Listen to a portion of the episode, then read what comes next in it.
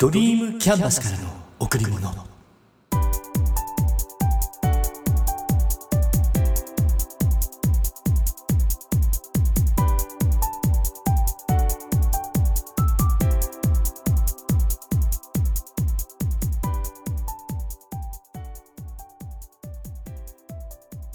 皆さんこんにちは。ドリームキャンバスの竹内義之です。会社の夏休み、今年は8月12日から16日でした。雨。雨の日がずっと続いていて、あまり活動できないまま夏休みも終わってしまいました。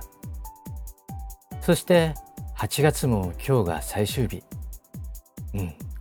早いですね。そろそろ秋を感じる空気となりました。そしてコロナ、一向に落ち着く様子がありません。現在も緊急事態宣言、そしてまん延防止等重点措置が全国広範囲の地域で継続中。私の住んでいる群馬県も連日200人から300人の感染者、またそれを超えるような日もありました。正直外出した時に絶対に安全なんて場所ありません。どこにいても感染する可能性はあります。それだけはいつも意識していこうと思います。今月のテーマ、三回忌。ここから入ります。2年前の9月1日、父が他界しました。そして49日、一周忌と法要も粛々と執り行ってきました。そして先日の8月29日、早いですね。もう三回忌を行いました。通夜告別式から始まって49日、一周忌、そして今回の三回忌、すべてが初めての経験。何も知らない、何も知識がないまま接種としてさせていただきました。もちろんインターネットで調べたり、それだけでは足りないのでお寺の住職さんに電話をして何回も聞いて準備をしました。どんなことでも知らないことを知る。そのためには調べて、聞いて、シミュレーションしてですね。知らないことを聞くのは恥ずかしいことではないですから、聞いてメモって実践して経験に変えていく、大事なことです。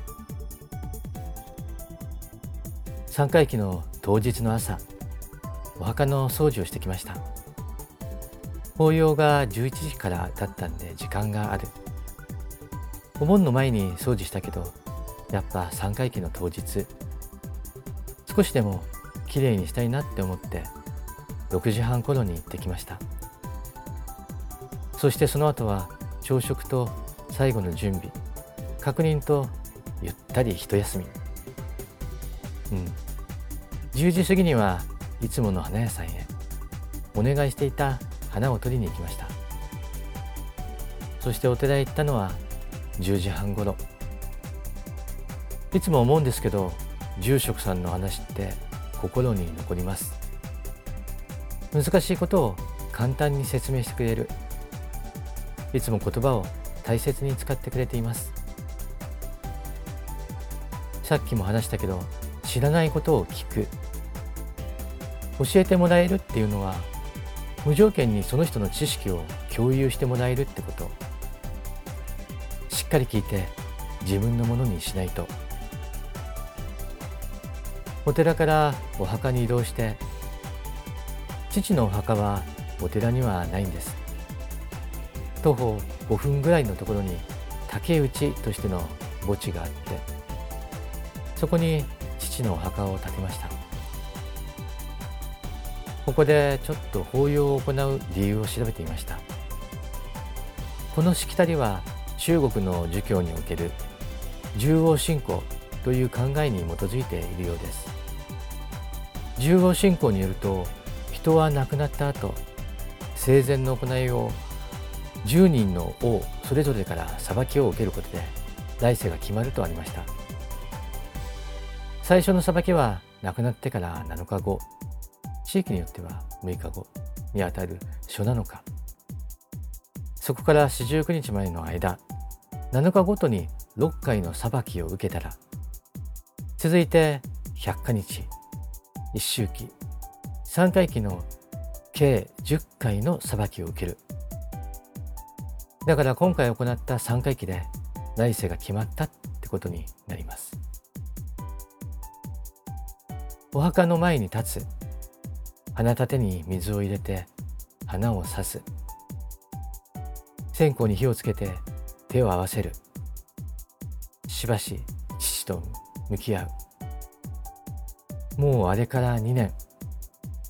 早いね、お父さん。どうしてるかな。お母さんも足腰悪くて今日は来ることができませんでした。お父さん、お母さんを守ってね。元気を与えてね。人は生まれたからには必ず死を迎えます。そしてその日がいつかは誰にも分かりません。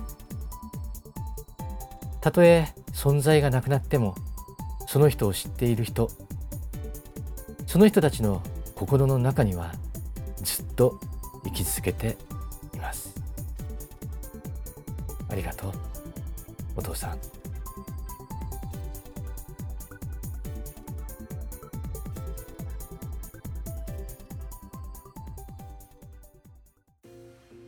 先月のポッドキャストで週末ランニングをしたってお話しさせていただきました。そしてそれは今も続けています。平日はできないから、やるとしても土日だけ、マックス週2回です。この間は朝走ってみました。気持ちいいですよね。体はちょっと重い感じがあったけど、朝も夜も散歩の人多いです。ジョギングしてる人も何人かはいるかな。で、毎回すれ違う人に挨拶をします。夜であればこんばんは、朝であればおはようございますって。で、何気に何人ぐらいに挨拶を返してくれるかなって思ったんです。そしたら朝だとだいたい7割ぐらいの方が返してくれるのに、夜だと3割程度。やっぱ朝の方が意識して散歩をしている、意識してジョギングしている人が多いってことかな。夜だと買い物に出かけている人なのかもしれないし。せっかくなので、ちょっとここで続ける継続力についてちょこっとお話。世の中には続けることが得意な人もいれば苦手な人もいます。顔が浮かびますか、あなたの周りの人で。あの人は得意だよなとか、あの人は続かないよなとか、そんな人たちの顔。何か続けるのには前提は続けられることを選ぶ。内容は目標とするレベルが人によって違うから、人との比較はいりません。ただ自分が続けると決めてやり始める。チェックリストを作ってそれをつけるのもいい。期単位なのか週単位なのかを決めて、実践した日に丸をつける。丸が続くことでモチベーションも上がってくるかもしれない。新しい何かを始めるとき、やるタイミングを朝にすると意外とやりやすいです。朝って自分の時間を作れるでしょ。1時間早く起きるといろんなことができるようになります。早起きする。例えば6時に起きると決める。今まで7時起きだった人がね。で、作った1時間でやることを決める。読書でもいい、体操でもいい、もちろん散歩とか。そして期間を設定する。まず3ヶ月間続けるって決めてみる。絶対にやり続けるって決める。で、3ヶ月続けられたら、さらに3ヶ月先まで続ける。そんな感じ。あとは人と一緒にやることでもモチベーションが上がります。気の合う仲間とか一緒に始めてみるのも面白い。SNS とかアプリを使って連絡を取り合う。SNS を使って同時会話。 LINE とか Facebook ライブとか Zoom とか、顔を見ながら同じ時間を共有するのも楽しいですよね。継続するための方法、ツールって今はいろいろあります。自分だけでコツコツやるのも、人と一緒にオープンにやるのも、ぜひ続けてあなた自身の継続力をさらにアップしてください。話を戻しますね。7月から始めたジョギング、その効果が現れるのはまだまだ先だと思います。だけど楽しんで、無理しない程度で続けていこうと思います。皆さんもぜひ秋に向かって何か新しいことを始めて、それを続けてみてください。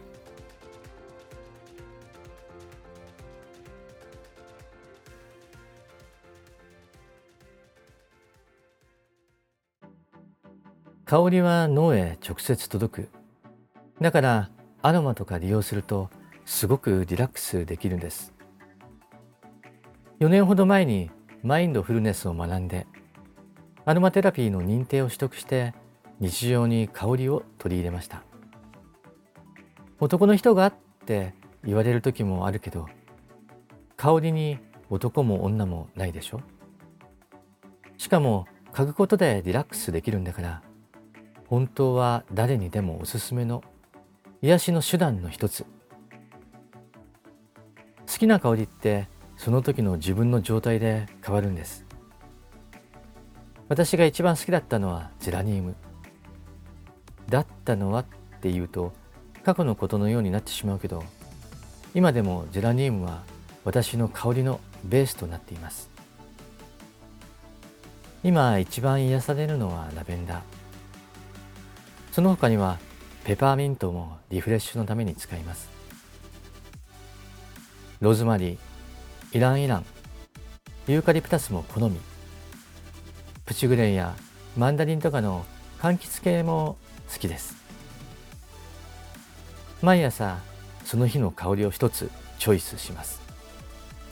それをディフューザーで楽しみます。で、会社に出かけるときにはハンカチに垂らす。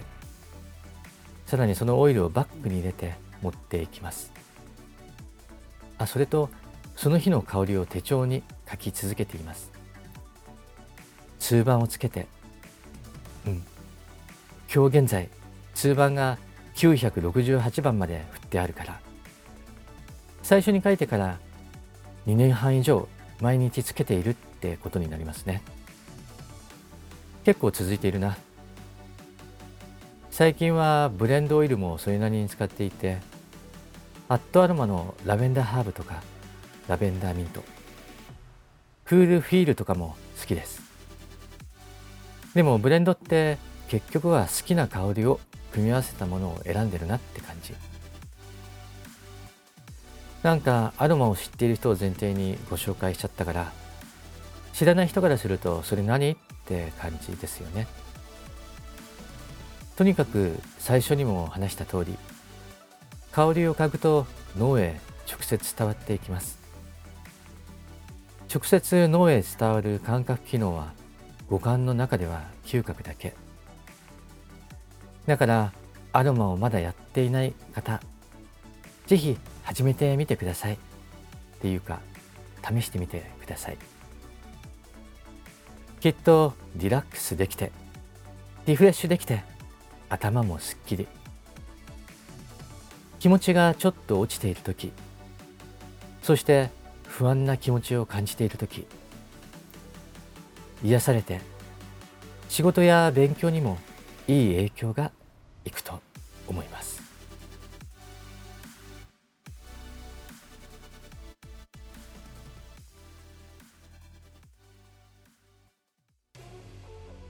先日、昔読んだビジネス書を読み返していたとき、ある言葉が目に留まったんです。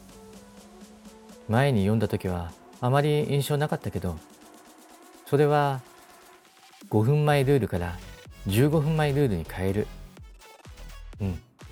見たときやってみようかなって思ったんです。話はちょっとそれるけど、私は性格的に事前準備をしっかりやる方です。失敗するのが嫌だってこともあるけど、その場に任せて即答できるほど行動や言葉にパターンを持っているわけではないんです。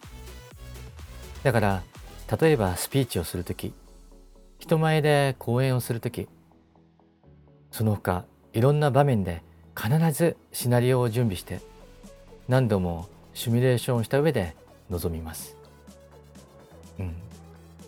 私は結構早い時期から先のことを考えてしまうタイプなんですよね。人からすればめんどくさいやつかもしれない。昔はかなり神経質だった気もするし、いつもそんな感じで先ってやっていた気がします。もちろん今もね。誰かと待ち合わせした時も結構早めに現地行ってしまうかな。だから昔は待ち合わせの相手が約束の時間に遅れると、なんで今頃なのって心の中で文句を言っていました。今は携帯、スマホがあるから相手が時間に来なくても来るまでは時間を別のことに使います。それに相手に連絡を入れれば遅れている理由もわかるし、今どこにいてあとどのくらいかかるかもわかります。全く問題ないですよね。その後に予定が入っていたら別ですけど。話は戻って5分前ルールと15分前ルール。よく5分前行動って聞きますよね。決められた時間よりも5分前までには準備を終わりにしておく。現地に到着しておく。簡単に言えば時間厳守です。時間厳守するために若干時間を早めて余裕を持って行動しておく。これが大切です。そう。さらに5分前ではなく15分前を自分に課す。15分の余裕があればかなり安心できますよね。何かあっても大丈夫。そう。そしてもし時間が余ったとしたら、ビジネス関係ならこれからやるべきことのシミュレーション、想定できるいろいろなケースを考えておく、準備をしておく、自分を最大限に発揮、アピールできるように繰り返しチェックをしていくことも大事。その他、本を読むのもいい、音楽を聴くのもいい、軽く目を閉じて瞑想してみるのもいい。日常の中でも時間が余ったとき、隙間時間ができたとき、その時間を有効に使うか無駄に使うか、それは全部自分次第なんですよね。求めるものが自分にあって、これ目的ですよね。それを手に入れるために計画を立てて行動する。やるべきことがあるなら時間をそこに当てればいい。時間は有限、求めるものは無数。15分前ルールで余裕を持った行動をして隙間時間を大切に使う。あなたもやってみませんか？